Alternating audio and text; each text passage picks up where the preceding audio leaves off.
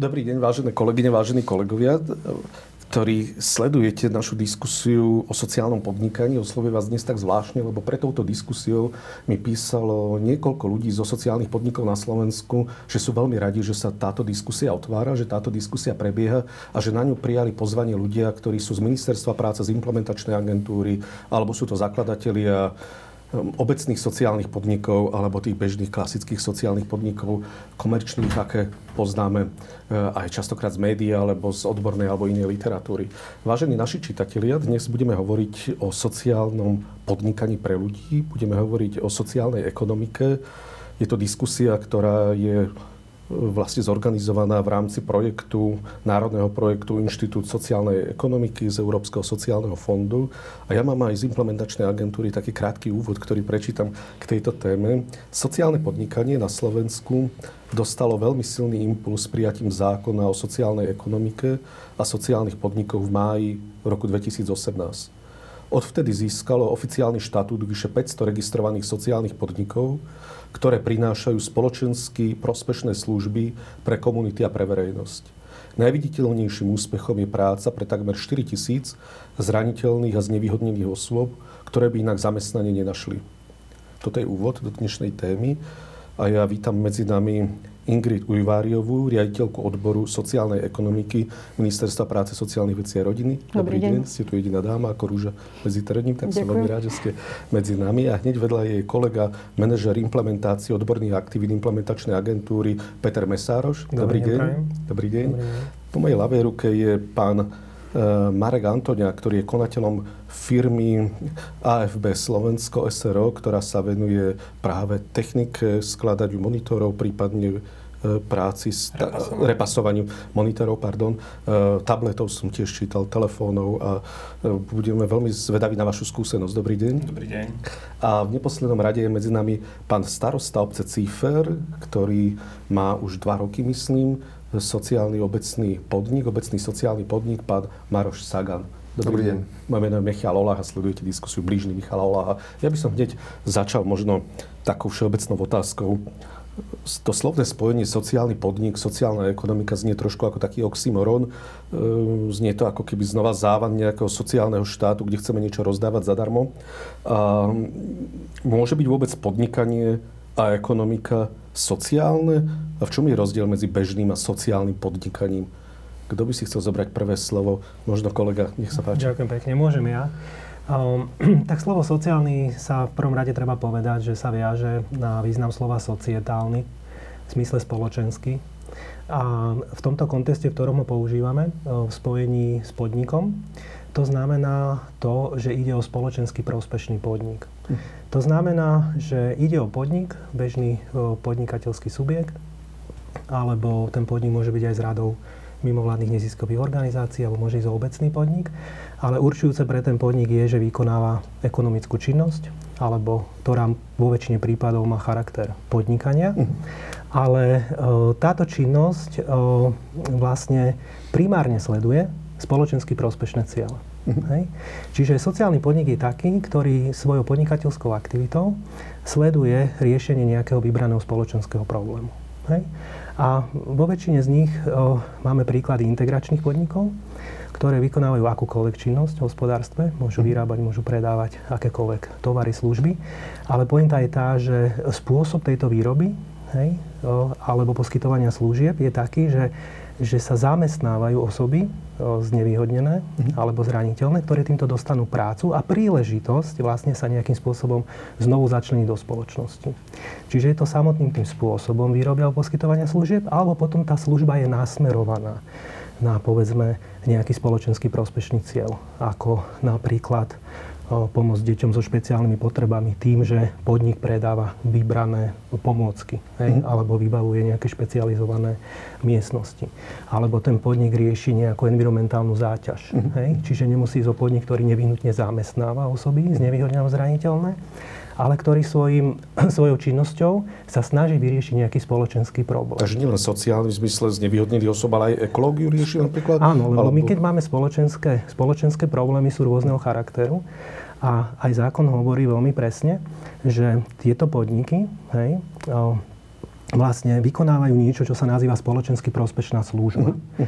A táto služba môže byť v oblasti tak zamestnanosti, kedy sa bavíme o pracovnej integrácii, hej, alebo môže byť v oblasti rozvoja bývania, môže byť v oblasti e, ochrany zdravia, hej, môže byť v oblasti ochrany životného prostredia. Čiže to je široký záber spoločensky prospešných tém a ten podnik si vyberá jednu z nich, e, ktorú, ktorú, ktorú následuje alebo v rámci ktorej sa snaží dosiahnuť nejaké ciele.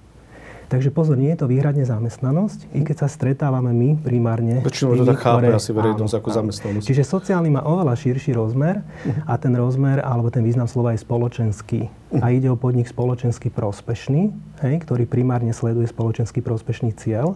Možno na rozdiel od podniku spoločensky zodpovedného, keď sa bavíme o corporate social responsibility, uh-huh. spoločenská zodpovednosť firiem, kedy ide stále o firmy, ktoré primárne dosahujú zisk, ale v rámci vrácania spoločnosti robia nejaké vybrané spoločensky prospešné aktivity. V čom je ten základný rozdiel medzi tým? Lebo dnes už Profit, najmä veľké korporáty majú prospech. veľmi silné sociálne programy. Áno, ale primárne sú zamerané na zisk. Na zisk. Uh-huh. Áno a tento zisk sa prerozdeľuje akcionárom alebo spoločníkom, čiže, čiže primárne ide o tvorbu zisku. A, a sociálny podnik, pardon, funguje ako nezisková organizácia, teda, že nemôže tvoriť zisk? Môže tvoriť môže, zisk. Môže, môže zisk. ale skôr o tom zisku, a je dobre, keď ho vytvorí, uh-huh. pretože aj tento sociálny podnik sa potrebuje ďalej rozvíjať, potrebuje Jasne. investície a tak ďalej.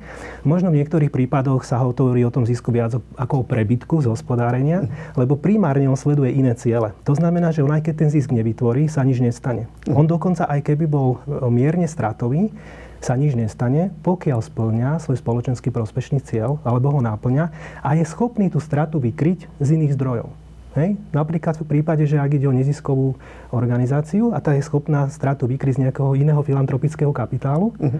ktorý sa vie opakovane vie prilákať, tak sa dá povedať, že ide o udržateľný biznis model sociálneho podniku, lebo vie dokryť stratu, vie ju dokryť e, krátkodobo, strednodobo, dlhodobo, ale preukázateľne náplňa svoj spoločenský prospešný cieľ. Tak sociálny podnik na rozdiel od iného podniku, možno aby to ešte naši posluchači lepšie chápali, dostávajú nejaké štátne stimuly pre svoje fungovanie, keďže môže byť v miernej môže, strate, ste hovorili, lebo jedna firma nemôže byť v strate v podstate, pokiaľ to nemá z čoho vykrývať ano. a ide do krachu vlastne, alebo ide do zániku.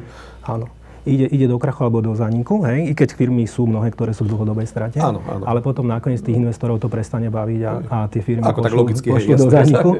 Ale, ale tuto je v záujme spoločnosti, hej? A, alebo, ktorá je, alebo, alebo tretích osôb, aby taká firma pokračovala. A v zmysle toho, že v záujme spoločnosti, tak sa tá spoločnosť hodne na tom, že skrze nejaké štátne mechanizmy alebo schémy sa dostane tá podpora do toho sociálneho podniku, aby to hospodárenie bolo vyrovnané a mhm. mohol na tom trhu pôsobiť, lebo keď sa na tom trhu udrží, môže ten spoločenský prospešný cieľ dosiahnuť. Keď sa neudrží, padne a niekoho iného musíme vyslať, aby ten spoločenský prospešný cieľ nejakým spôsobom riešil a naplňal, ale môže to byť drahšie, ano. menej efektívne. Kým na priestor kolegom ešte sa chcem doplňujúcu otázku opýtať, e, tak na prvú ma napadne ako človeka, ktorý nemá sociálny podnik a nevenuje sa sociálnom podnikaniu, nekriví to podnikateľské prostredie. Predstavme si len teoreticky, že je firma alebo je obec napríklad Spisky hrhov, hej, legendárny, kde je napríklad šikovný zakladateľ sociálneho podniku, ktorý mi sám hovoril, že konkuruje komerčným stavebným firmám so svojou firmou, kde pracuje pracujú ľudia z marginalizovaných rómskych komunít. Ale on dostane stimul a bežná firma XY ten e, stimul nedostane. Ako ano, to je? Nie, nie je to presne stimul, nevolal by som to stimul.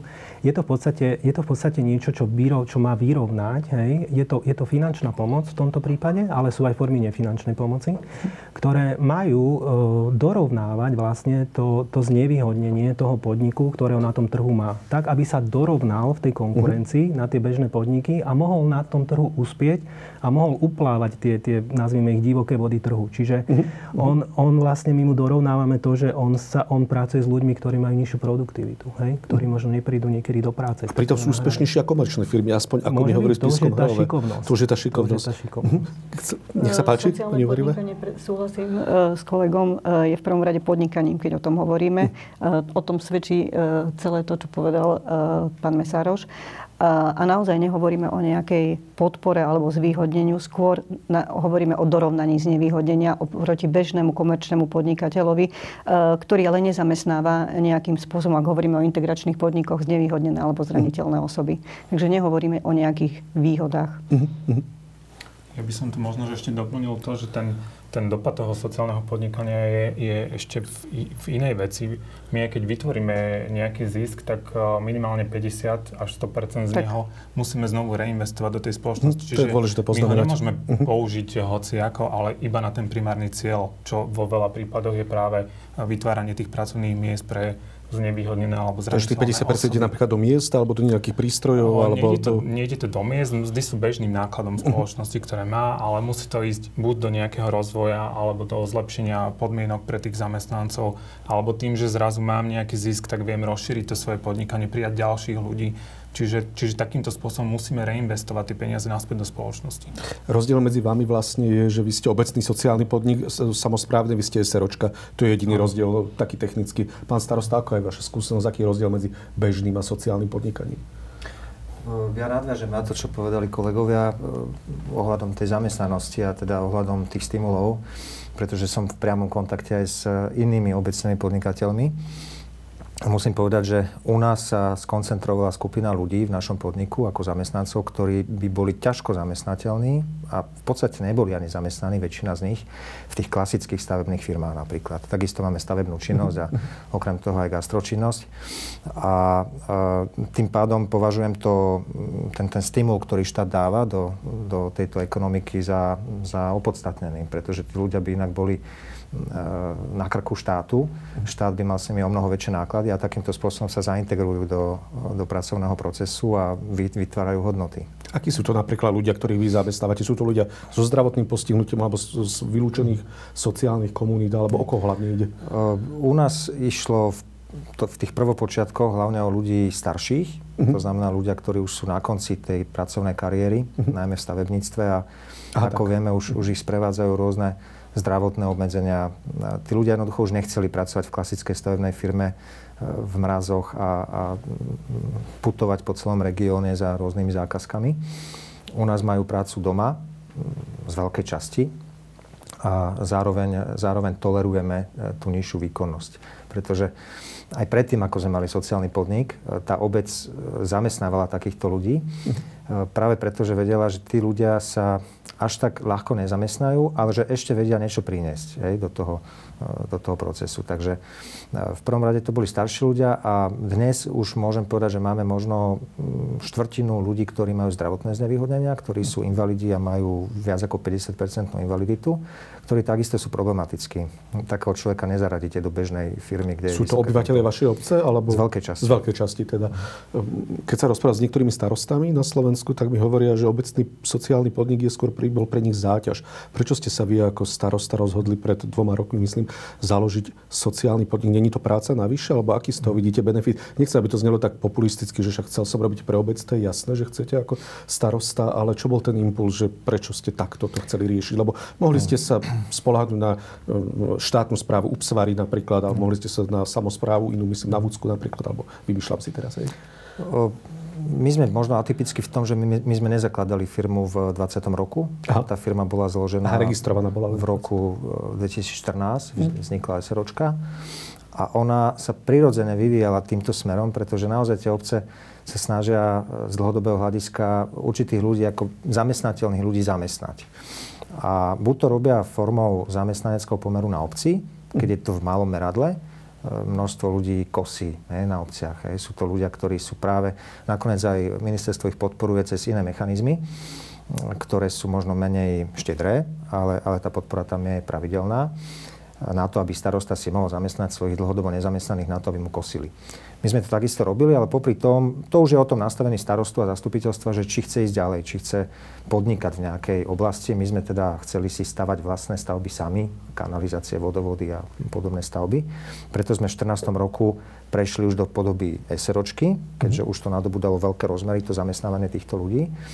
A keď prišiel tento stimul a prišla za mnou pracovníčka z tej regionálnej e, antény, tak by som to nazval, veľmi príjemná pani mi prišla povedať, že nechcete sociálny podnik, tak ja som povedal, veď my ho už máme. Že vlastne Aha, my už tých ľudí zamestnávame a len získame ten štatút a podarilo sa ho získať. Pán Antoniak, u vás je to ako akých ľudí zamestnávate hlavne? S akými problémami? Mm, u nás sú to všetko zdravotne znevýhodnení ľudia. Uh-huh. Sú to rôzne diagnózy. A Napríklad? Napríklad skleróza multiplex, uh-huh. alebo, alebo je to človek, ktorý je po Takže také, čo aj duševné zdravie postihuje dokonca, do, aj také zamestnanie. Aj duševné, aj, aj uh-huh. fyzické, pohybové problémy, uh-huh. rôzne. Koľkých máte zamestnancov dohromady? Momentálne 13. 13? Uh-huh. Na Slovensku. Do 30 ľudí, do 30 ono ľudí. je to trošku sezónne, lebo aj to gastro, aj to stavebníctvo je, je A to už je taký väčší sociálny podnik, 30 ľudí mám dojem z toho, jak relatívne na Slovensku relatívne. Hej. Existujú nejaké štatistiky z tých 4 tisíc ľudí, čo som si prečítal na vašich stránkach, e, ktorí pracujú v sociálnych podnikoch na Slovensku. Väčšinou sú to ľudia s akými problémami. Je to problém vyššieho veku, že sú ťažšie uplatniteľní na trhu práce. Napadla ma ešte jedna vec, že vy vlastne tvoríte takú živú komunitu. Tým, že ich udržíte doma, nemusia cestovať do Prahy napríklad, alebo ja neviem kde, hej, do Nemecka, ale ich udržíte udržiavate doma, takže to aj dobre pôsobí zrejme na rodinu, aj vôbec na celú tú ekológiu toho prostredia. Existuje nejaká taká štatistika? Možno e, máme 532 registrovaných sociálnych podnikov, v ktorých pracuje vyše 6 tisíc, vyše 6 tisíc, 6 tisíc zamestnancov, ale máte dobré číslo 4 tisíc, e, je z tých 6 tisíc znevýhodnených aha, nejakým aha, spôsobom. Tak, e, z toho nejakých 2 tisíc je zdravotne znevýhodnených. Uh-huh. A to nehovoríme iba o invalidných občanoch, ano. alebo o občanoch, ktorým bola priznaná invalidita, ale my máme, alebo teda zákon o sociálnej ekonomike definuje aj ľudí, ktorým nebola priznaná invalidita, ale majú dlhodobo nepriaznivý zdravotný stav, ktorým neumožňuje vykonávať akékoľvek povolanie, respektíve zamestnávateľ im neprispôsobí tie napríklad podmienky. onkologickí chorí? Uh, onkologickí chorí väčšinou majú priznanú majú invaliditu, priznanú. ale sú to napríklad e, ľudia postihnutí autizmom, aha, alebo aha. sú to ľudia s krovnovou chorobou, Rozumiem. lebo nie v každom prípade podľa typu, jasne, jasne. podľa postihnutia uh, tú invaliditu majú priznanú, ale naozaj majú vzťažený prístup na trh práce a nie každý zamestnávateľ im umožňuje umožní pracovať, kdežto registrovaný sociálny podnik im túto možnosť dá a prispôsobí im aj prostredie k tomu, aby, aby mohli plnohodnotne pracovať. Takže polka je ľudia asi so zdravotným postihnutím, druhá polka sú, sú ľudia, ľudia kvôli buď na 50 rokov, alebo, alebo sú dlhodobo nezamestnaní. Alebo, uh, tieto jasne. kategórie sú také najčastejšie. Hovorili ste o registrovaných a neregistrovaných sociálnych podnikoch. Aký je medzi nimi rozdiel? Tak tu bolo pekne povedané. Pán starosta povedal, že my sme sociálny podnik boli. Hej? Že my už posledný podnik sme, že tam vlastne fungujeme. To dušou. No, áno, že my splňame aj tie atribúty, hej, proste sledujeme spoločensky prospešné ciele, tie sú nasmerované smerom, smerom k prospechu tej obce, hej, aj zamestnávame ľudí, ktorí majú nejakú formu znevýhodnenia a tak ďalej a tak ďalej. Ten zisk rovnako používajú na rozvoj obce, čiže, čiže oni sa zbadali v tom, že my sociálny podnik sme. Ale neboli registrovaní sociálny podnik, čo vôbec nevadí. Oni by mohli fungovať tak, ako fungujú aj ako sociálny podnik, ale pravdou je, že až získaním štatútu, to znamená registrácie toho sociálneho podniku, ten sociálny podnik, podnik získava prístup k tým priamým a nepriamým formám pomoci. Mm. Čiže ak by on chcel, pán starosta, a dostávať vyrovnávací príspevok na svojich zamestnancov, ktorí majú zníženú produktivitu, tak, tak ho môže dostať iba ako registrovaný sociálny podnik. A preto má pre nich e, význam a zmysel vlastne sa registrovať, získať štatút a, a vlastne takýmto spôsobom čerpať napríklad vyrovnávací príspevok alebo nejaké vybrané formy investičnej pomoci a tak ďalej. Čiže to je tá vstupná brána k tej pomoci A tie neregistrované teda sa tiež môžu deklarovať ako sociálne podniky, ale bez, týchto, bez tejto podpory, ak to neviem nazývať stimuly teda, alebo... Môžem o sebe povedať ja, že som sociálny podnik, hej, uh-huh. a, ale niekto, niekto iný sa ma spýta, a na základe čoho to hovoríš, hej? A ja mu poviem na základe čoho. On povie, a dobre, dobre, toto je sociálny podnik. Rozumiem. Len aby som ešte doplnila, eh, hovoril si, že eh, tým, že je registrovaný sociálny podnik, získava tú možnosť získať priamu alebo nepriamu formu podpory, ale na druhej strane musím pripomenúť, že aj musí plniť podmienky e, v zmysle zákona, aby tým registrovaným sociálnym podnikom bol. Nechcel som nikoho odradiť. Znám, že už je vyše 500 registrovaných, to je celkom slušné číslo, aspoň to tak vyzerá. Hej, ja sa vás na záver opýtam, koľko by bol ideálny počet, ale to si nechám na neskôr. Chcem sa pána Antoniaka opýtať, ja som uh, zistil, že máte pobočky vo Francúzsku, v Nemecku, vo Švajčiarsku, v Rakúsku, um, čo znie tak veľ, veľkolepo, je, teda na sociálny podnik. A chcem sa vás opýtať, že e, vlastne čo bol vašim, už som sa pána starostu pýtal, čo bol u vás ako podnikateľa prvotným impulzom pre založenie sociálneho podniku a potom ešte dôležitejšia časť otázky, aká je vaša vlastne skúsenosť so sociálnym podnikaním na Slovensku? No, aby sme to uviedli na pravú mieru, nezakladal som ja všetky tieto pobočky, uh-huh. ale my sme jedno z tých pobočiek, ste sociálnych, uh-huh. sociálnych podnikov. Ten prvotný bol založený v Nemecku už v roku 2004 a postupne sa táto činnosť rozrastala. Prvotný impuls bol práve vytváranie v Nemecku pracovných miest pre ľudí so zdravotným znevýhodnením, čiže dali si za cieľ, že chcú mať 500 mm-hmm. takýchto miest a, a hľadali vlastne možnosti, ako to, ako to rozširovať. Čiže v roku 2019 vznikla aj, aj pobočka na Slovensku, ktorú som ja, ja zakladal a bol som pri tom teda, keď, e, keď e, vznikala. A tie skúsenosti, vy asi viete veľmi dobre, sme vo veľmi úzkom kontakte, lebo ten zákon, ako vznikal, postupne sa trochu aj menil. A bolo treba podľa mňa nastaviť celé tie podmienky. My sme, my sme boli asi prvý sociálny podnik mm-hmm. so zahraničnou účasťou, ktorý, ktorý vlastne prišiel, prišiel na Slovensko. Čiže využili sme to know-how, ktoré sme mali z tých zahraničných o, našich pobočiek, o, ale zároveň museli sme veľa vecí prispôsobiť tomu slovenskému trhu. Čiže nebolo to jednoduché, ale na druhej strane ja musím povedať, že jak pri tom zakladaní, tak teraz pri tej činnosti, či už sú to ľudia z ministerstva alebo z úradov práce, sú nám veľmi nápomocní vo všetkom. Čiže skúsenosti dobré. Samozrejme, že tie podmienky v tej každej krajine sú úplne iné hej, a ťažko porovnateľné. Ale čo bol aj váš osobný impuls ako podnikateľa? Predsa je to trošičku náročnejšie zrejme do sociálneho podnikania ako do komerčného podnikania. Prečo ste sa vy osobne rozhodli pre takéto ja podnikateľskú činnosť? Ja som robil predtým na rôznych, na rôznych veciach, rôznych firmách, veľkých, menších a, a toto mi pripadalo konečne ako práca, ktorá má nejaký aj iný zmysel ako naháňanie nejakého zisku pre nejakú korporáciu a podobne. Čiže pre mňa to bola skôr taká, také osobné uspokojenie, robiť niečo alebo dať niečo naspäť, či už ľuďom alebo, alebo spoločnosti.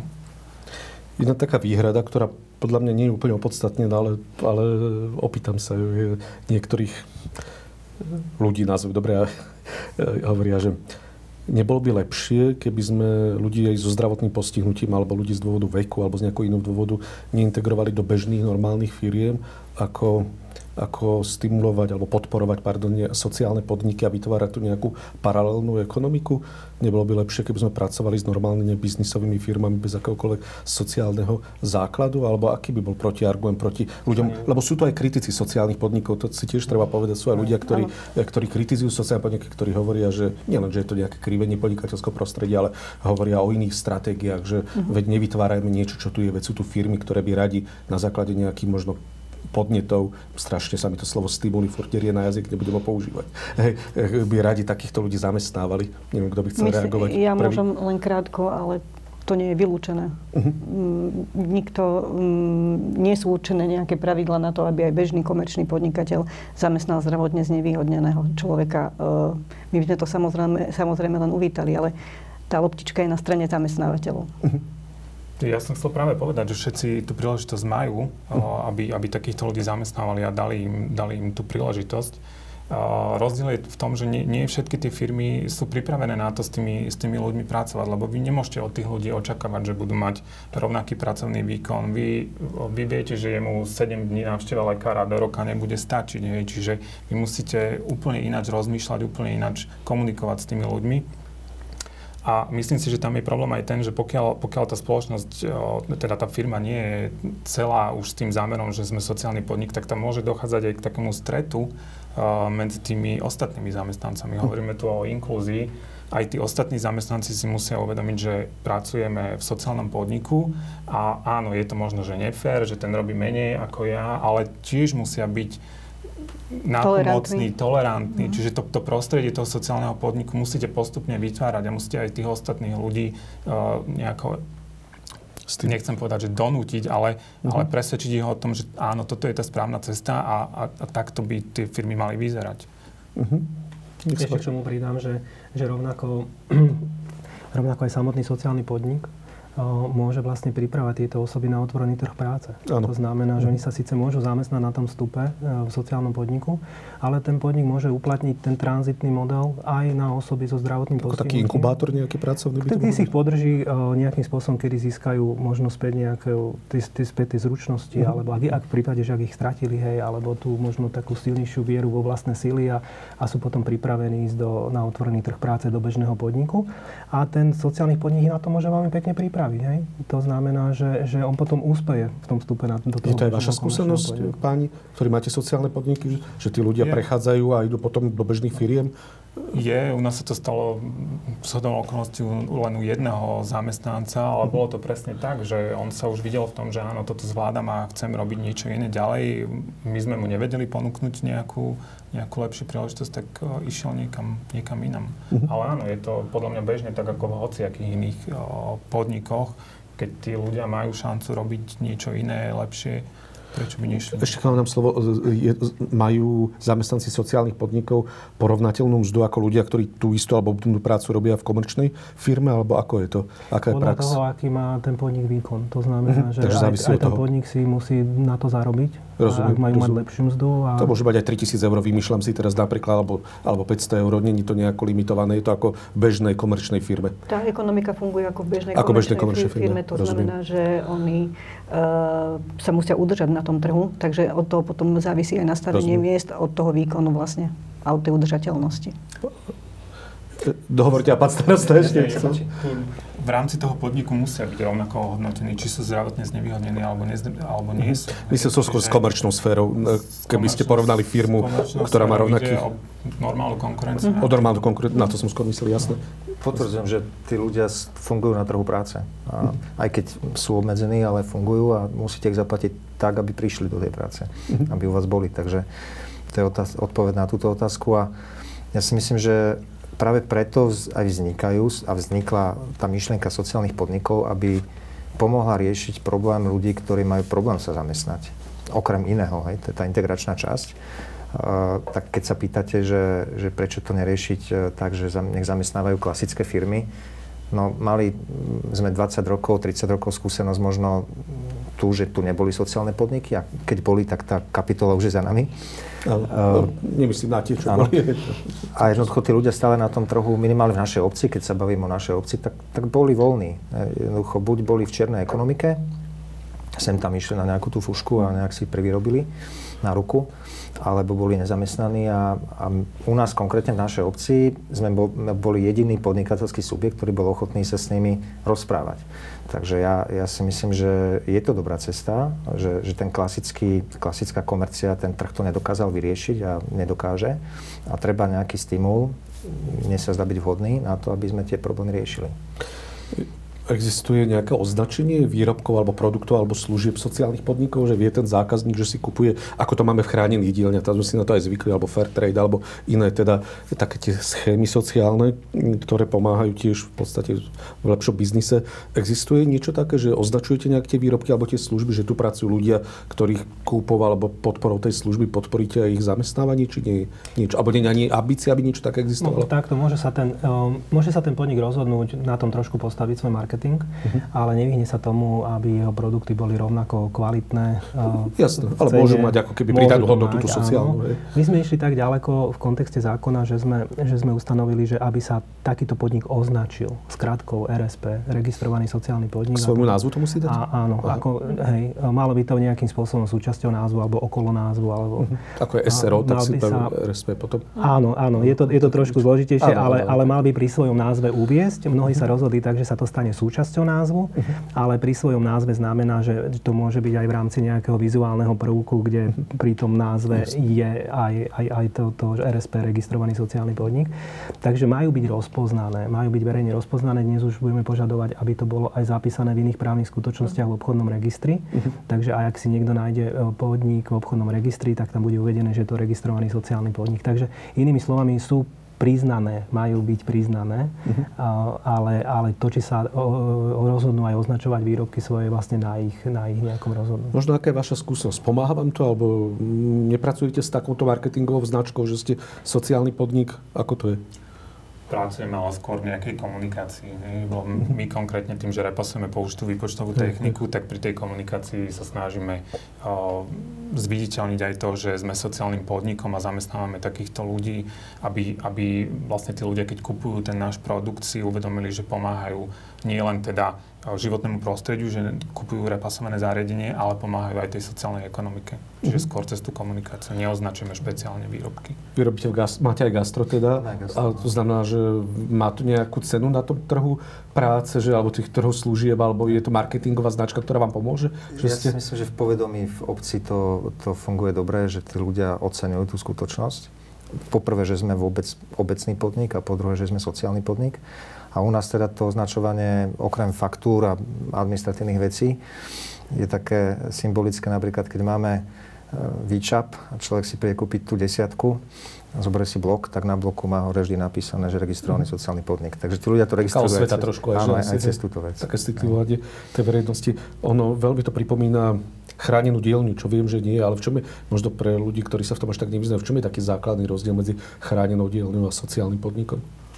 E, sú tam rozdielne podmienky a mm, chránená dielňa je vyslovene e, miesto, kde sa, kde sa zamestnávajú zdravotne alebo invalidní občania. Takže je to taká úzko špecifikovaná skupina. E, treba tam iné potvrdenia, myslím si, že aj náročnejšie na vybavovanie, mm. takže asi takýto rozdiel je medzi tým A ten základný. tam asi není cieľ, že tam je Nie, zrejme tam tá, tá rehabilitácia. Nie, ako... Tak sú rôzne typy chránených dielní, niektoré naozaj vykonávajú tú hospodárskú činnosť, uh-huh. ale niektoré skôr na tú rehabilitáciu Jasne. alebo na to začlenenie do nejakého kolektívu a, a do toho pracovného života. Opýtam sa ešte raz e, na podobnú otázku. Existuje niečo také ako katalóg sociálnych podnikov? Áno, áno. A tento katalóg sociálnych podnikov, jeho úlohou je vlastne ponúknuť e, verejnosti e, nejaký zoznam sociálnych podnikov, ktorým keď, ktoré keď oslovia alebo využijú ich služby, aby podporili zamestnávanie ľudí, môžu sa takto ľudia dostať, lebo rozmýšľam stále na tým mechanizmu, keď nás ľudia nejaký počúvajú, ktorí by si chceli nejaký produkt, službu alebo chceli by vlastne podporiť firmy, ako ste vy, ako sa k ním dostanú, kde ich zo zoznam a kde je aj obsah tých činností popísaný. Ja možno poviem za ministerstvo práce. Od začiatku, eh, eh, od schválenia zákona o sociálnej ekonomike existuje verejný zoznam, register sociálnych podnikov na stránke ministerstva práce pod, eh, pod sociálnou ekonomikou, takže e, kdokoľvek, e, kto si klikne na túto stránku, sa dostane k celému zoznamu registrovaných sociálnych podnikov spolu s ďalšími údajmi o týchto podnikoch a možno Peťo za implementačnú agentúru povie Aha. o tom katalógu, to je druhá vec, takže toto je jeden kanál a druhá naozaj dobrá vec, čo sa podarila, je ten katalóg, kde sú aj iné informácie. Áno, ten bol nedávno zverejnený a, a sú v ňom vlastne dobrovoľne tie, tie registrované sociálne podniky, ktoré sa tak rozhodli, uh. tak majú v na, v tomto katalógu vlastne umiestnený svoj profil. A tento katalóg je prístupný na webe, čiže dá sa na ňo normálne dostať. A, a vlastne slúži k tomu, aby, aby nejakým spôsobom promoval mm. tento typ podnikov, tento typ podnikania a aby sa na ňo zameriavali možno vo svojich zákazkách potom iné firmy a, a vyberali, vyberali si ich do tých, do tých dodávateľsko-odberateľských vzťahov. Možno aj, aj ich aj vlastne ich oslovili v zmysle uplatňovania vlastne náhradného plnenia v kontexte povinného podielu zamestnávania osôb so zdravotným postihnutím, alebo aby si ich vyberali možno vo verejných obstarávaniach, ich oslovili ak sa rozhodnú pre uplatnenie sociálneho aspektu. Takže, takže tu majú tie podniky, ktoré majú záujem e, v tomto katalógu, ktoré majú záujem nadvezovať a fungovať v takýchto otvorených dodávateľsko-odberateľských vzťahov. Už máte aj nejakú skúsenosť s tým katalógom? Pomáha to? Sú viac oslovované tieto firmy? Verím, že áno. Priznám sa, že som nepozeral tie štatistiky uh-huh. tej web stránky, ale, ale verím, že to má svoj ohlas. My to budeme ďalej sledovať a budeme aj oslovovať ďalšie podniky, ktoré možno aj čakajú na taký, na taký prvý ohlas alebo uh-huh. úspech toho katalógu a ich to bude motivovať k tomu, že aj oni si vytvoria profil Jasne. na tej stránke. Keď rozmýšľam o tom čísle 4 tisíc ľudí, ktorí pracujú ako ľudia s nejakými špecifickými potrebami alebo znevýhodnení na trhu práce teda, um, tak existuje nejaké číslo, ktoré by hovorilo o tom, že koľky ľudia koľky ľudia takúto pomoc potrebujú. Napríklad sa to môže odvíjať od ľudí dlhodobo nezamestnaných, alebo rozmýšľam v zariadeniach sociálnych služieb na Slovensku, že je 55 tisíc ľudí. Nehovorím, že všetci by mali pracovať v sociálnych podnikoch, ale iba snažím sa nájsť nejaký prepočet alebo nejaký algoritmus v tom, že e, pre, ešte koľko tých sociálnych podnikov alebo koľko takýchto pracovných miest potrebujeme, aby sme zamestnali všetkých ľudí, ktorí sú samozrejme možno niektorí nechcú pracovať, jasne, všetci, všetkých, ktorí by e, sa chceli uplatniť na trhu práce, ale pre nejaký handicap nemôžu, povedzme, že. Tak existujú určite štatistické e, ukazovatele e, na úradoch práce, ktorí mm-hmm. vedú evidenciu dlhodobo nezamestnaných alebo inak znevýhodnených ľudí nad 50 rokov a iné kategórie znevýhodnenia, ale asi sa to takto zo všeobecných nedá, lebo nemôžeme... Už nad 50? Tu za chvíľočku budem znevýhodnená skupina? Tak to myslíte? Je to naozaj stále tak? Lebo som si myslel, je to stále tak. Stále je to tak, je to že stále sa to už tak. posunulo tak stále to je znevýhodnená kategória, takže asi viacerí sa k tomu blížime. Tak, uh, myslím si, ale netr- nemôžeme to stavať do pozície, že zamestnajme ľudí v sociálnych podnikoch, pretože sú znevýhodnení. Jednak sa to nedá, nie je to, nie je to reálne, lebo naozaj ľudia, nie všetci ľudia možno chcú pracovať v sociálnych podnikoch, to je jedna vec. A naozaj nejde nám o to, aby sme mali čo najviac sociálnych podnikov. Nejde nám o kvantitu, ide nám o kvalitu tých podnikov, pretože nie každý podnikateľ môže byť sociálnym podnikateľom, nie každý podnikateľský zámer je udržateľný a nie každý vydrží sociálne podnikať. Takže skôr nám ide aby sme, o to, aby sme mali kvalitné sociálne podniky, ktoré sa udržia čo najdlhšie na trhu, ako to, že teda vybudujeme veľa podnikov, aby sme tam rýchlo zamestnali znevýhodnených. Rozumiem. E, takže tá vízia e, není taká, že by každá väčšia obec alebo každé mesto e, malo nejaké, mesto to možno aj skôr, ale že by každá obec pomaly väčšia na 2000 obyvateľov mala sociálny podnik. Myslím Asi si. takto sa neuvažuje o tom, že by to bolo niečo. Nie, ono na, ta, ono na takýto typ podnikania musí ten podnikateľ aj dozrieť. Uh-huh. Aj ten starosta v tom musí nájsť to svoje, musí tomu rozumieť, uh-huh. musí mať tú motiváciu. A, a potom treba sa aj to uvedomiť, že, že tá otázka, keď znela tak, že či by sa takto dali všetci zamestnať, tak musíme tiež uvažovať to, že hovoríme len o jednom, jednom výseku ekonomiky, ktorým je trh a podnikateľské subjekty. Ale nie každý chce pracovať vo firme. Hej? Sú ľudia, ktorí chcú pracovať v štátnej správe, sú ľudia, ktorí chcú pracovať v neziskovom sektore. A tie nemôžu byť sociálnym podnikom? O, no, no v, v, v sociálnym podnikom môžu byť aj tie, ktoré Myslím, sú aj orgán štátnej správy. Ja viem, že to znie zvláštne, ale mohlo by byť nejaké správe? oddelenie nie. štátnej správy. Nemôže nie. byť zatiaľ tak legislatíva. Nie, nie, viem, že to nie je možné, ale či sa neuvažuje, že by aj takto legislatíva uvažovala o tom, že by možno alebo čas miestneho úradu, obecného úradu. Nie, nie, nie, zatiaľ nič nie, takéto nie. nie, nie. Ale, ale organizácia z nezisku mm-hmm. môže byť sociálnym Jasne. podnikom pokiaľ, pokiaľ teda čas svojich služieb vlastne predáva na trhu hej, mm-hmm. a vyberá za ne teda poplatok a je odplatná. Lebo aj vy predávate službu v štátnej správe, len to som chcel povedať. Áno, Preto, áno, lebo aj vy robíte ale službu s poradenstvom. štátna správa je jeden veľký sociálny Jasné, áno. Ale to je možno iná debata. Ale že aj vy niečo máte čo predávať, tak som to chcel povedať. Ako vedomosti určite. Je to nezávislé od štátnej správy, to je veľmi dôležité povedať. Mhm. Aj, aj, tie, aj, aj čo sú subjekty sociálnej ekonomika, sociálne podniky, musia byť od štátnej správy nezávislé. Od mhm. štátu, tak, pardon, musia byť od štátu nezávislé. Uh-huh. Takže nevieme vlastne povedať nejaký počet ľudí, ktorých by sme teoreticky mali zamestnať e, v e, sociálnych podnikoch. To znamená ľudia, ktorí sú riziko. Hovorili ste, že štatistiky sú na úrade mm. práce, to je jasné, ale že hovoríme možno hrubým odhadom 10 tisíce ľudí, 100 tisíce ľudí, tisíce ľudí, alebo nevieme ani Toto si, si takto trúfnu na takéto číslo. Viem, že je to také zbrucha len, ale to nevieme si, si zhruba takto asi trúfnu povedať. Dobre, vy ste spomínali, či chcete reagovať, pán starosta? Nie. Vy ste spomínali teda sociálne podniky, tak samozrejme som už dnes spomenul úplnú legendu spisky hrova Vlada Ledeckého, ktorý e, je vlastne takou tvárou, by mohol byť logom sociálneho podniku na Slovensku a keď sme ešte tých začiatkov k nemu chodívali do spiskov hrova, tak, tak nám povedal, no idem postaviť pálenicu. A my si povedali, pálenicu, sociálny podnik, ešte aj ľudia z, teda z horších sociálnych podmienok, bolo to také pre nás veľmi neobvyklé. Potom postavil bazén, potom postavili alebo spolu nejaký penzión a už ani neviem, čo všetko, potom nejakú výhľadňu tam spolu postavil všetko možné aj nemožné. Je toto aj taká vízia, že by naozaj ten sociálny podnik tak rozvíjal túto komunitu alebo tú obec, že by jej dával túto pridanú hodnotu? To je možno skôr pre obecné sociálne podniky otázka, že má až takto vyzerať sociálny podnik, že zrazu z tej obce urobí úplne novú komunitu alebo komunitu s úplne novými službami, lebo mhm. to je dosť silný rozmer, čo tam aj ten Vladoledecký dal hej, ako do tejto obce. Je, je to možné najmä v tých väčších obciach, aby keď už raz je tam moment nejakého obecného podniku a o to viac sociálneho podniku, aby to nadobudalo aj takéto rozmery v najrôznejších smeroch. My z hodou náhod tiež prevádzkame kúpalisko. Je tam množstvo športovísk. Vedľa toho kúpaliska má vzniknúť teraz e, Archeoskanzen. Verím teda, že vznikne pomerne veľký, na čo budú nadvezovať ďalšie služby. Kemp, chceme tam kemp, malú ubytovňu. E, tých, tých možností je veľa. Momentálne robíme stavebníctvo, kúpalisko, reštaurácia, a posunieme sa, neviem kam až. Podstatné, aby boli ľudia, ktorí to chcú robiť. Pokiaľ na tom trhu sú tí ľudia, ktorých vieme zamestnať na tieto činnosti, tak, tak to budeme robiť a po druhé musí to byť udržateľné.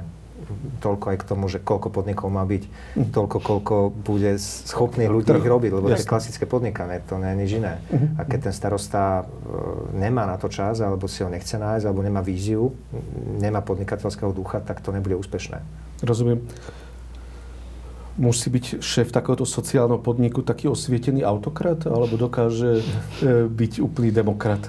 Bol taký pekný film o tom Vladovi práve, uh-huh. kde ho tak trošku vykreslovali. Áno, preto sa pýtam.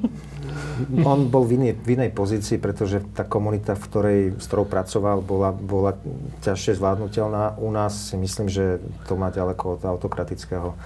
Osvieteného radšej poviem, aby chytil za slovo. Uh, musí mať víziu. Vždy to vychádza od toho starostu. Myslím si, že u nás tá, tá hnacia sila v samozpráve býva starosta, menej to zastupiteľstvo, ale musí nájsť aj v zastupiteľstve E, ľudí, ktorí tomu rozumejú a chcú. Ale ako vás to zaťažuje ako starostu? Máte ešte x iných povinností uh, ako starosta, ale koľko energie musíte venovať? Veľmi veľa. Celé, veľmi veľa. Percentuálne zhruba? Minimálne tretinu času tomu Tretinu venujem. času dokonca. Minimálne. To je, my máme obrad relatívne veľký, máme 30 ľudí, takže to už je solidná firma. Jasne. A tá si žiada riadenie. A ja už som vo fáze, že chcem to na niekoho posunúť, len musím ho nájsť a musím ho zaplatiť a, a vyrobiť na neho tie peniaze. Takže nie je to vôbec ľahké. Ja registrujem v našom okrese je množstvo obcí, ktoré, ktoré to chcú skúsiť. Niektoré to už aj začali robiť. A každému z nich, keď príde poradu, tak každému hovorím, že dobre si to premyslieť. E, udržateľnosť je kľúčová, že nie je to o tom, že budete len kosiť trávniky, malo by to mať nejaký Jasne. podnikateľský zámer. A hlavne si treba uvedomiť, že tomu musíš venovať polovicu času na začiatku a keď sa to zastabilizuje, tak minimálne tú tretinu. Mm-hmm ako je to v biznis sfére? Musíte byť osvietený autokrát, alebo ste to úplne iné postavenie, neporovnateľné? Je to biznis ako, ako každý iný. Mhm. Čiže tam ste hodení na trh normálne. Tá konkurencia aj v tom našom prípade je dosť veľká. Máme problémy, musíme sa s nimi popasovať. Mňa ale tuto, tuto na tých obecných podnikoch o, tam, tam je možno, že ešte taký, taký ten druhý veľmi podstatný efekt, že oni, oni nielen, že dajú prácu ľuďom o, z tej obce, ale podľa mňa to strašne združuje aj celú tú obec, že všetkými mhm. tými aktivitami ten, no, ten, ten sociálny prínos, ten jasne. komunitný rozmer je možno, že ešte, ešte ďaleko podstatnejší. Určite. Dnes určite. už vieme, že ľudia veľmi málo medzi sebou komunikujú na, na bežných obciach, nestretávajú sa, neorganizujú nič a práve aj takýmito aktivitami podľa mňa tá obec sa vie perfektne dokopy a a, a vie spraviť strašne veľa Myslím, že aj tá teória vzniku sociálnych podnikov stojí aj na tejto komunitnej kohézii, sa to tak strašne odborne aj hovorí, ale v každom prípade Áno. Uh, vy môžete byť lacnejší ako sociálny podnik, ako vaša konkurencia? Môžeme byť, uh, v určitých prípadoch môžeme byť lacnejší. Práve, práve ten zákon uh, nám poskytuje aj niektoré ďalšie výhody, ako je napríklad znížená sadzba DPH. 10%, myslím, 10%, že... áno. Je, to za určitých podmienok, je to mhm. pre fyzické osoby, subjekty verejnej správy a subjekty sociálnej uh-huh. ekonomiky. Uh-huh. Uh, čiže musíte tieto podmienky splňať. Samozrejme, že nesmú byť plácami daní. Čiže tu je uh, trošku, trošku nejaká výhoda. Na druhej strane vy tú produktivitu nemáte takú tých zamestnancov, hej, čiže, čiže vy možno, že vynaložíte viac nákladov na to, aby ste, aby ste ten no, produkt mm. spravili. Ale áno, zvýhodňuje nás to trochu na trhu. Väčšinou pracujú vaši zamestnanci 8 hodín denne, alebo sú to 4-5 hodín, alebo ako je to u vás? My máme tých invalidov, niektorých je na polovičný. Takže na polovičný zrejme asi. Ale väčšina na, na Väčšina je normálne na 8 hodín. A u vás tiež? U nás je to podľa toho, ako to ten zamestnanec zvládne. Čiže Takže my sa snažíme prispôsobiť, áno. Niektorí sú mm. na pol, niektorí sú na 6, niektorí sú na 8. Rozumiem. Niektorí boli na 8 a museli sme to znížiť, lebo ten ich zdravotný stav sa zhoršil a tak Jasne. ďalej. Teraz otázka na vás. Od roku 2018 je na, je na Slovensku účinný zákon číslo 112 lebo 2018 o sociálnej ekonomike a sociálnych podnikoch. Od januára sa chystá novela tohto zákona.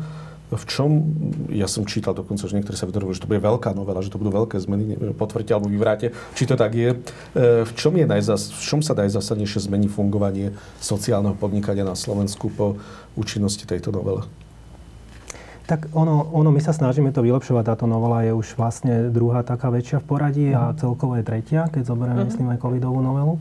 Takže, takže nedá sa povedať, že tým zákonom sme teraz niečo vytesali do kameňa, hej, čo drží a bude navždy držať. Ale ako pozeráme sa na to, čo si žiada terén, snažíme sa na to reagovať, takže snažíme sa veci upravovať, snažíme sa aj niektoré nejasnosti e, možno naprávať a možno aj niektoré malé chybičky, ktoré boli aj v, inter, aj v nejakým spôsobom v tej textácii toho zákona. Ehm, čo sa týka takých väčších zmien, možno, možno pri tých integračných podnikoch, ehm, ehm, možno nechám, nechám tebe slovo pri tých lekárskych posudkoch uh-huh. a možno pri výške. Uh-huh. A ja by som možno povedal viacej potom k socializácii zisku pri tých takých praktických rozmeroch tej, uh-huh. tých zmien. Môžeme v skratke, lebo teda sú o celej, o celej novele asi ne- nebudeme nie, hovoriť, to by sme tu boli môžete dlho. jednu vec vybrať. Stačí jednu vec, Eh, Ja, ja len pripomeniem, že teda ide eh, táto novela do druhého čítania na schvalovanie v Národnej rade, takže eh, to, či bude účinnosť od 1.1. teda. Tak, áno, predpokladaná účinnosť od 1.1.2023 a naozaj, ako Peťo povedal, tak eh, my vychádzame aj z podnetov z praxe. Proste prax prinesie niečo, čo sme možno v roku 2018-17, keď sme pripravovali zákon, nevedeli. A možno takou zmenou naozaj, alebo takou úpravou je, že uh, hovorila som o tých zdravotne znevýhodnených, čo majú dlhodobo nepriaznivý zdravotný stav, nie sú invalidní. Uh, to preukazovanie tohto znevýhodnenia uh, je veľakrát obťažné. Či teda splňame alebo nesplňame túto podmienku. Takže zavádzame spôsob overovania takéhoto znevýhodnenia a to posudkom posudkového lekára úradu práce. Rozumiem. Tiež sa tam, tiež meníme výšky príspevkov, napríklad vyrovnávacie príspevky pre dlhodobo nezamestnaných a ľudí s nižším vzdelaním boli 50 pre inak znevýhodnených 40% celkovej ceny práce. Teraz ich dávame na jednu úroveň, tak to je napríklad to je pomoc sociálnym zmena. podnikom. Jedna zásadná zmena z vášho Ja som pohľadu. chcel napríklad pri tej, pri tej socializácii zisku, ako napríklad spomínal pán Antoniak, že, že ten podnik je povinný 50 a viac percent zisku použiť na, na vlastne svoj rozvoj v kontexte starostlivosti o, o svojich zamestnancov alebo v kontexte rozvoja samotného podniku. A napríklad tam reagujeme, reagujeme v tom, že, že spresňujeme tie podmienky tej socializácie zisku, lebo otázka je, že napríklad, že všetok zisk, že, ale ja ten zisk napríklad potrebujem na to, aby som, aby som napríklad mohol mať zásoby hej, a vyhnúť sa nejakej dlhovej službe, že budem banke teraz si požičiavať na zásoby, keď ja som vytvoril zisk a môžem tie zásoby uh, mať financované z tohto zisku. Hej. Čiže nech radšej moje peniaze sedia na sklade a nie peniaze banky, ktoré sú úročené. Tak sme sa na to pozreli a no, pre tú pre účely novely sme vytvorili právnu fikciu, že aj keď tieto peňažky napríklad budú použité na tie skladové zásoby, bude sa to považované za, bude to považené za splnenie povinností socializácie Rozumiem. zisku. Čiže takto v odpovedi vlastne... Ústretí, dá sa Áno, povedať. z tých veľmi praktických ohľadov sa tiež snažíme vytvárať, vylepšovať ten zákon. Každá štátna inštitúcia má zo zákona pre verejné obstarávanie vyčleniť 6% zákaziek pre sociálne podniky. To je taká téma, ktorá je veľmi citlivá v tom, že som si není istý a na to sa vás chcem opýtať všetkých, či existuje Není to postihnutelné, ak to nerobia teda. A či existuje vôbec nejaká štatistika alebo nejaká vedomosť, nejaká informácia, do akej miery to štátne organizácie robia alebo nerobia. Možno z vašej skúsenosti, lebo asi zrejme nejaká takáto štatistika neexistuje. Uh, Myslím, že to je otázka na úrad pre verejné obstarávanie, či taká štatistika To, existuje. preto sa pýtam, skôr na skúsenosť sa pýtam, či e, My sa nemáme vedomosť o týchto štatistikách. Možno My, ostatní. my sme boli oslovení, myslím, že práve ministerstvom práce, Mhm. sociálnych vecí a rodiny e, na jednu malú zákazku, kde, kde sme aj zrealizovali Mhm. stavebnú zákazku a to bola taká pozitívna skúsenosť, že hľadali sociálny podnik, ktorý vie urobiť danú prácu. A vy ste zvýhodnení, prepačte, pri verejnom obstarávaní v porovnaní s nesociálnymi podnikmi? V tomto prípade ani neviem vám povedať, ako to prebehlo. E, Ja som len zaregistroval, že sme ju zrealizovali, lebo nie som každodenne úplne Jasné, že v tej jasné. prevádzke. A viem, že sme boli aktívne vyhľadaní tým ministerstvom. Jasne. Myslím som, či má viac bodov taká firma, napríklad keď sa uchádza, či... Uh, ono, ono to môže byť aj spôsobom uh, priameho zadania, pokiaľ je ten podnik jasné, registrovaný, jasné. pretože toto sú práve tie nepriame formy po- podpory, kedy uh, je, uh, nie je potrebné celý, potrebný celý ten proces verejného obstarávania, pokiaľ ide o registrovaný sociálny podnik a jeho služby alebo tovary. Takže asi, asi týmto to prebehlo spôsobom. Ja by som si ale dovolil poopraviť tých 6%. Mhm. To, sa, to neznamená, že 6% musí ísť k sociálnym podnikom. 6% musí mať sociálny aspekt. Mhm. Sociálny a ten aspekt, sociálny jasné, aspekt môžu jasné. splniť aj iné ako registrované sociálne podniky. Napríklad Takže, no akýkoľvek chránená dielňa napríklad? Áno, Alebo... ale aj podnik, ktorý zamestnáva povedzme osoby so znevýhodnením, ale nie je, e, ale, ale nie je e, sociálnym podnikom registrovaným, alebo taký, ktorý má fair tradeové princípy, alebo a tak ďalej. Čiže dosahuje Jasné. nejaké... Ide skôr to, že či sa toto nejako, ja nechcem tu tlačiť na nejaký nový zákon o kontrole, aby vznikol na základe ešte diskusie, žartujem trošku, ale či vôbec takéto niečo je sledované, lebo možno, a to nemyslím zlom tú otázku, ale možno, že štátna správa by v tomto, alebo štátne orgány mohli ísť príkladom, že by takéto firmy oslovovali a tým pádom by zabezpečili väčší zisk aj sociálnym podnikom, prípadne iným, že či existuje nejaký tlak, alebo či by sa mal vytvoriť možno nejaký tlak, aby štátne organizácie možno toto zverejňovali, že naozaj pri tom verejnom obstarávaní to bolo takto, ako hovoríte. Či už a bolo to obstarávanie vykonávané so sociálnym rozmerom, lebo ja niečo také nevidujem, ale vy ste v tomto odborníci, že či si myslíte, že by trebalo vyvinúť takýto tlak, alebo nepovažujete to za nevyhnutné? Aby tie údaje boli zverejňované? Aby tie údaje boli oni, zverejnené. Oni podľa mňa určite sú verejné, len ich nemáme zozbierané. Mm-hmm. A ten tlak vznikol už tým, že je to uzakonené, tá, tá, tá percentuálna povinnosť, čiže už tým je tlak eh, vytváraný. Ale nie je to postihnuteľné, pokiaľ viem.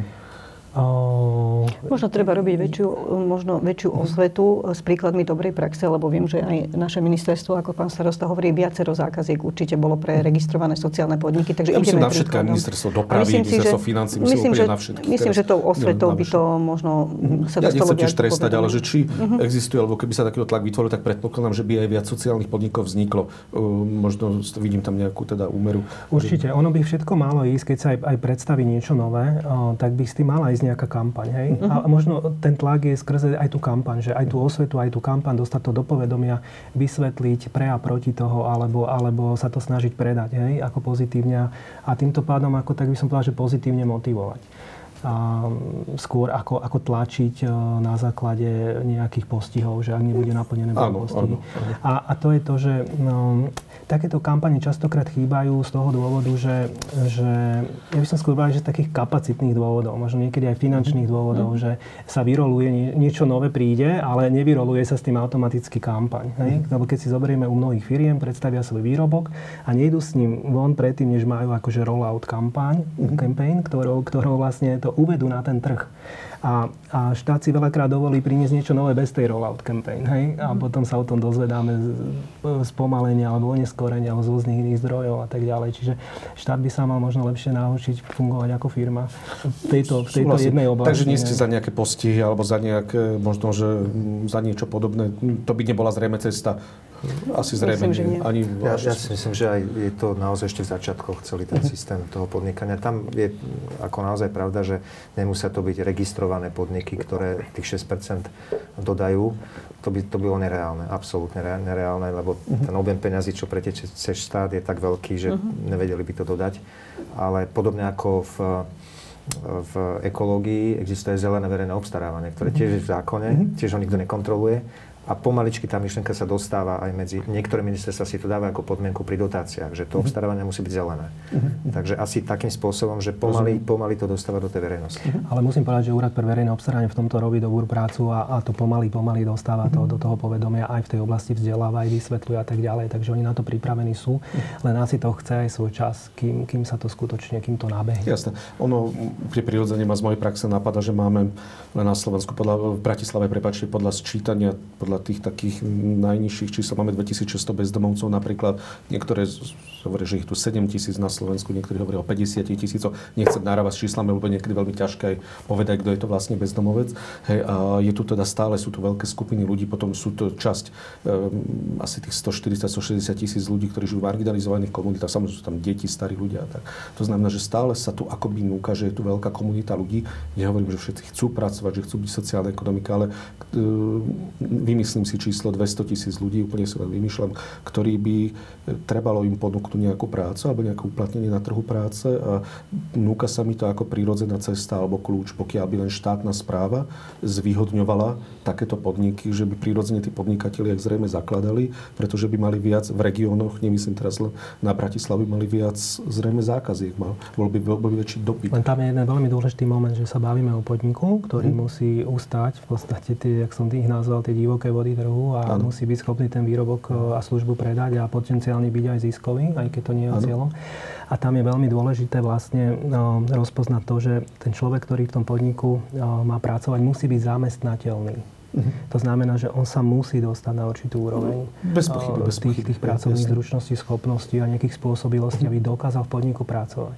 Čiže tí, ktorí sú povedzme ešte na tej úrovni nie, nie sú, tak by sa im mali mhm. venovať iné inštitúcie a sú programy zamestnanosti alebo možno nejaké tréningové mhm. pracovisko, ale už vstup do podniku znamená vstup skutočne Jasne. na ten ostrý trh. Ano. Čiže aj tam je nejaká tá, tá, tá vstupná brána. Toto je vlastne taký najvyšší level do samostatneniu a, a inklúzii. Jasné, jasné.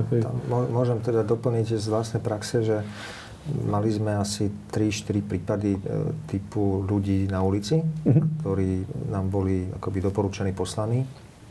Jedenkrát sa to podarilo, že ten človek e, z marginalizovanej komunity sa chytil, zapracoval, super, dali sme mu sociálny, teda nájomný byt a s celou rodinou funguje perfektne v obci.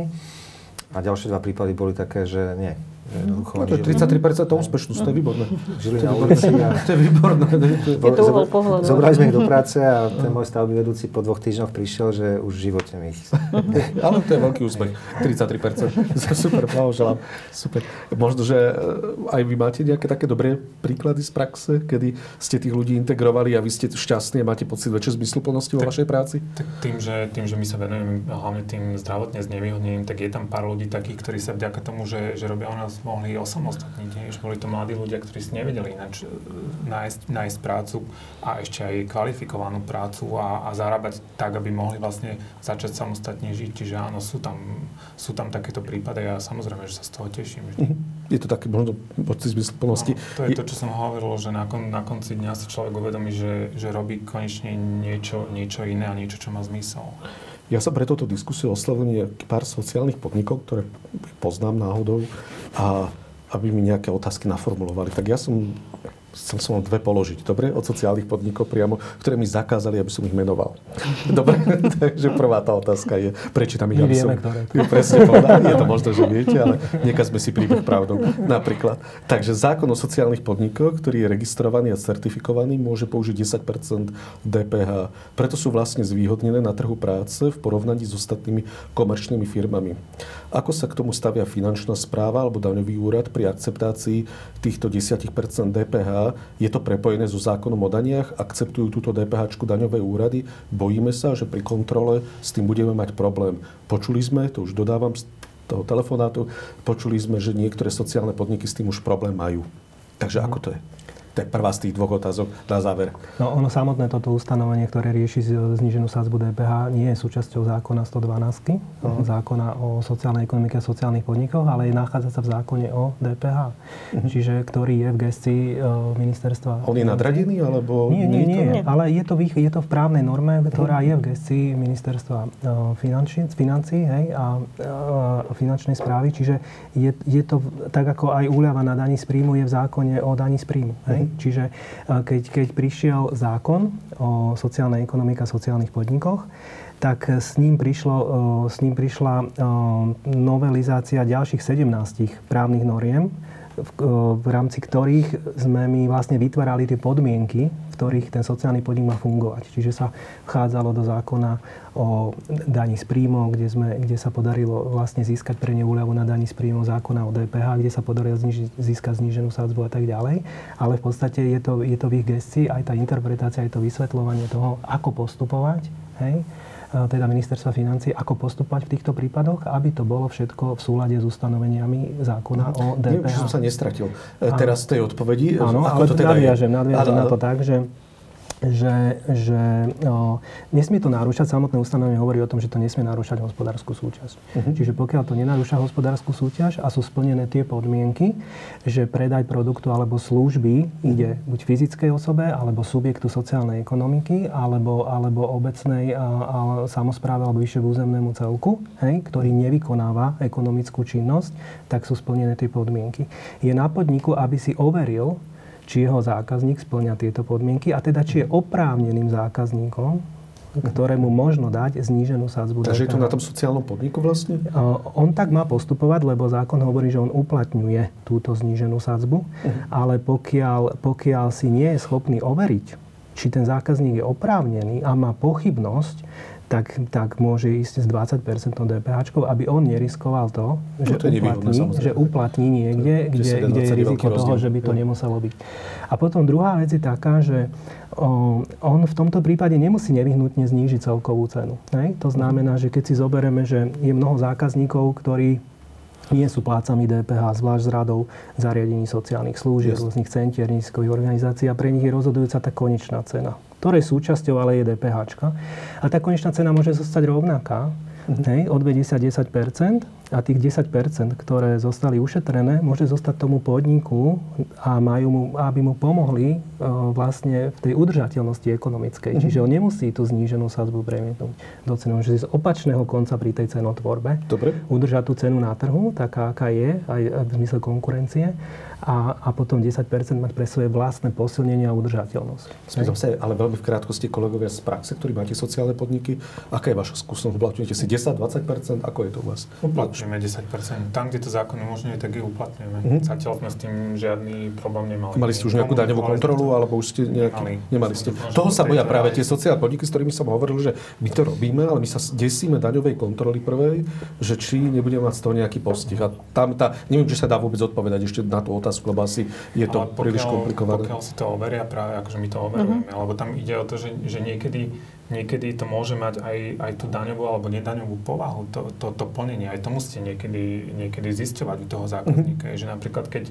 o, dávame počítač škôlke, o, tak je rozdiel, že či to idú používať zamestnanci o, na nejakú svoju prácu, alebo ten počítač bude používaný o, práve na, na vzdelávanie tých detí. Hej. Rozumiem, rozumiem. Čiže Takže predpokladám, že toto ste, o tomto ste e, sa informovali aj na finančnej správe, alebo ste s niekým konzultovali tieto veci. Ale Takže bo- toto je možno cesta. tomu- To je možno cesta, lebo chceme tomu návod, práve ako to vyriešiť. Boli k tomu aj školenia, ktoré ste organizovali, že... Áno, áno. On- Boli k tomu školenia, ktoré viedla daňová poradkyňa a, a kde sme vysvetľovali, ako postupovať. Ale, ale rozumiem, rozumiem tej obave tých podnikov, lebo niektoré, nie všetko je úplne jednoznačné a niekedy naozaj je dobre sa opreť o ten názor finančnej správy. Prirodzene, Ale mala by ho naozaj dať tá finančná Každý správa. má des z daňového úradu, takže je to, No. normálne. Vy máte nejakú prípadne inú skúsenosť, alebo by ste to doplnili? Ja mám skúsenosť takú, že aplikujeme 10% tam, kde to umožňuje zákon, a, ale na začiatku tam bolo také informačné vákuum zo, na strane daňových úradov. Keď sme prišli s tým, že tak teda 10% DPH, tak uh, pozerala na nás tá pani na daňovom úrade, Podvodníci. že čo, to, čo to je, podvodníci. čo to je. Takže oni, oni si musia zistiť. Tak zistili si a, a dnes nám nerobia problémy. Verím, že nebudú ani budúcnosti. Jasné. Druhá otázka z iného sociálneho podniku je taká všeobecnejšia trošičku. Z 30 miliónov eur z, Európskej únie, z Európskej únie prepačte, vyčlenených pre investičnú pomoc sociálnym podnikom bolo v uplynulých e, rokoch čerpaných približne 8 miliónov eur. Prečo nebolo vyčerpaných viac peňazí? Kde nastal problém? To je asi zrejme na vás otázka. Môžem vyjadriť v krátkosti potom aj Peťo. Mhm. Uh, projekt Investičná pomoc bol pilotným projektom, treba na začiatok povedať. Áno. Bol prvý svojho druhu na Slovensku a pilot znamená, že teda sa vychytávajú plusy, mínusy. A bol, bolo bol to prvý prípad, kedy boli dve zložky poskytnutia príspevku. Registrovaný sociálny podnik mohol dostať nenávratný finančný príspevok, až keď dostal návratný vo forme pôžičky, keď mu bol schválený. Nebudem hovoriť o tých podrobnostiach, ale e, jednoducho je to pre nás do budúceho programového obdobia ponaučenie, e, čo treba opraviť, čo treba A čo bol nastaviť problém, inak. možno prakticky, ak sa to dá povedať, e, pri dos- Môžeš. Dostupnosti krátkosti to lebo to veľmi zložité. Skúsme aspoň najjednoduchšie. Ten dizajn, ako povedala um, pani Uvariová, je ten, že, že tá pomoc už aj v kontexte zákona musí poz- pozostávať z návratnej zložky a nenávratnej zložky. To znamená, že ten dizajn bol urobený tak, že ten podnikateľský zámer investičný posudzuje banka. Tá schválí úver, hej, ale povedzme, že investičný zámer je na 100 tisíc, ale oni schvália úver na 60 tisíc, lebo, lebo povedia, že že tá, ten, ten podnik by nebol schopný splatiť celých 100 tisíc eur. Hej? Kvôli tomu, Posúdi že... banka subjektívne? teda? Posúdi banka, na tak subjektívne, tak ako posudzuje ďalšieho svojho klienta v zmysle nejakej ekonomickej udržateľnosti Jasne. toho podniku, toho výtlaku, tej pridanej hodnoty podnikania. Oni povedia, že je to, je to veľmi pekný zámer, že pozitívny sociálny vplyv je preukázateľný, ale ekonomicky, ak do tohto pôjdete, nebudete schopní v tej lehote splatiť celú výšku investičného zámeru, rozumiem. ale iba 60% a my teda budeme, my si teda od vás vypýtame len tých 60 A otázka je, ale čo s tými zvyšnými 40 A tam prichádza na rad ten druhý hráč, ktorý vlastne dokrýva ten rozdiel z toho nenávratného finančného príspevku. Hej? a dokryje tých 40% aby podnik dostal 100% a mohol ten zámer realizovať. A tých 40 vrácať nemusí, lebo by ich vrátiť nevedel. A tých 60 vrátiť musí, lebo si to vie dovoliť. A tá banka si to od neho zobere. Hej? A po- dá mu vlastne úver ako finančný nástroj a on si to takto vyskladá z dvoch. Tak čo možno urobíte inak na budúce, keď Na dostanete budúce- dotáciu z Európskej únie 50 Áno. miliónov napríklad? Rozdiel bude v tom, že toto boli dvaja hráči, ktorí sa nevždy vedeli zhodnúť, Áno. alebo druhý hráč potom prvom overoval. Hej? Le- Lebo, lebo musel zase kvôli nejakým iným pravidlám. Čiže stretli sme sa v situácii, sme sa našli, kedy boli dvaja hráči a teraz e, bude to lepšie v tom, že bude už len jeden hráč, ktorý dá obidve zložky. Hej? A to je zásadná, zásadná zmena. A, a, a prečo sme to tak neurobili od začiatku? Preto, lebo nebolo to možné v zmysle európskych pravidel. Bolo to vždycky takto, akože na dvoch úrovniach. A teraz tomto programovom období to bude možné. Mm-hmm. Takže to bude, to bude úplne zásadný rozdiel v tej pomoci. Ďakujem vám pekne za odpoveď. Myslím, že zrozumiteľnú. Mm. Celkom na záver. Mám takú, to sa volá, že čarovná otázka. Dobre, ale tak, že keby ste si mohli nejak prijať, alebo keby sme boli v rozprávke napríklad, tak ako by malo vyzerať sociálne podnikanie na Slovensku? A čo by Nemalo by to byť tak, že by sociálne podniky vlastne nemali existovať? Že by tí všetci ľudia sa zamestnali mimo sociálnych podnikov? Alebo aká je vaša predstava o budúcnosti sociálnych podnikov? Trošku vám to uľahčím. Kto by chce začať? Od vás pán starosta od kraja napríklad. Hmm. My sme atypicky tým, že sme obec. Obec sama o mhm. sebe je jeden veľký sociálny podnik, lebo ona Áno, svoje peniaze nikdy nemíňa na privátne účely, ale na verejné dobro. Uh-huh. Takže ja tvrdím, že mali by existovať. Uh-huh lebo napríklad aj náš podnik nemá len integračný charakter, ale má eh, aj charakter verejno prospešného podniku. U nás sa merajú aj tie iné ukazovatele, nie len tá integrácia tých ťažko zamestnateľných ľudí. Mm-hmm. A je to napríklad o tom, že prevádzkujeme kúpalisko ako nie práve bonitný podnik. Mm-hmm. Hej, prevádzkujeme školský autobus, mm-hmm. prevádzkujeme obecné noviny a, a tak ďalej. Že tam množstvo iných činností, ktoré tiež ten sociálny podnik akoby produkuje.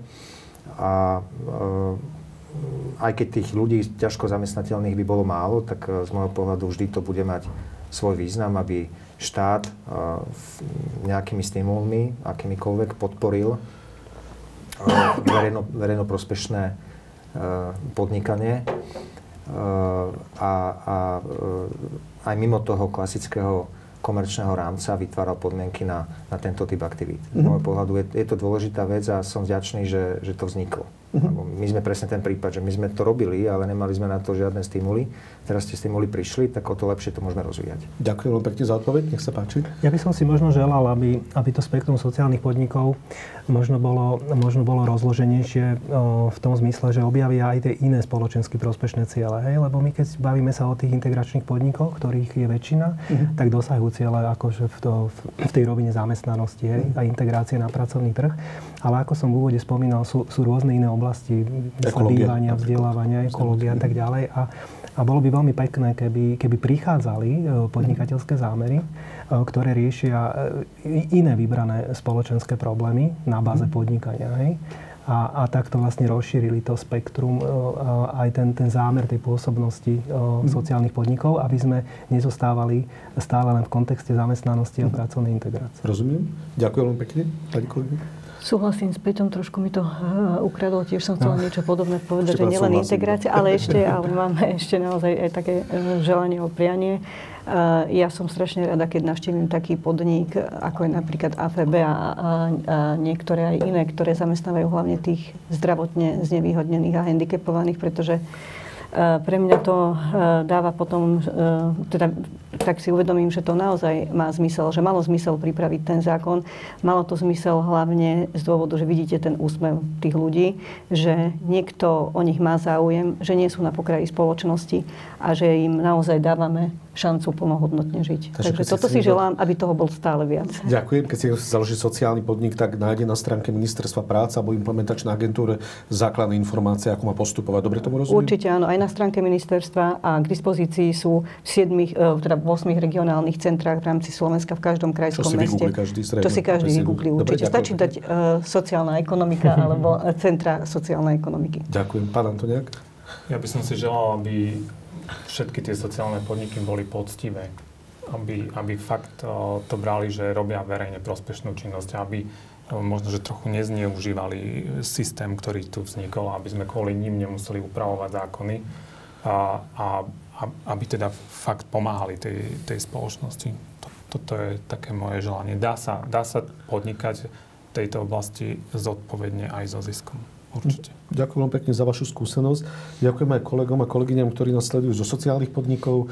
Ďakujem čitateľom týždňa, ktorí nás sledujú a hlavne vám, páni a dáma, že ste prišli do tejto diskusie a vám všetkým želáme pekný deň. Ďakujem. Ďakujem. Ďakujem.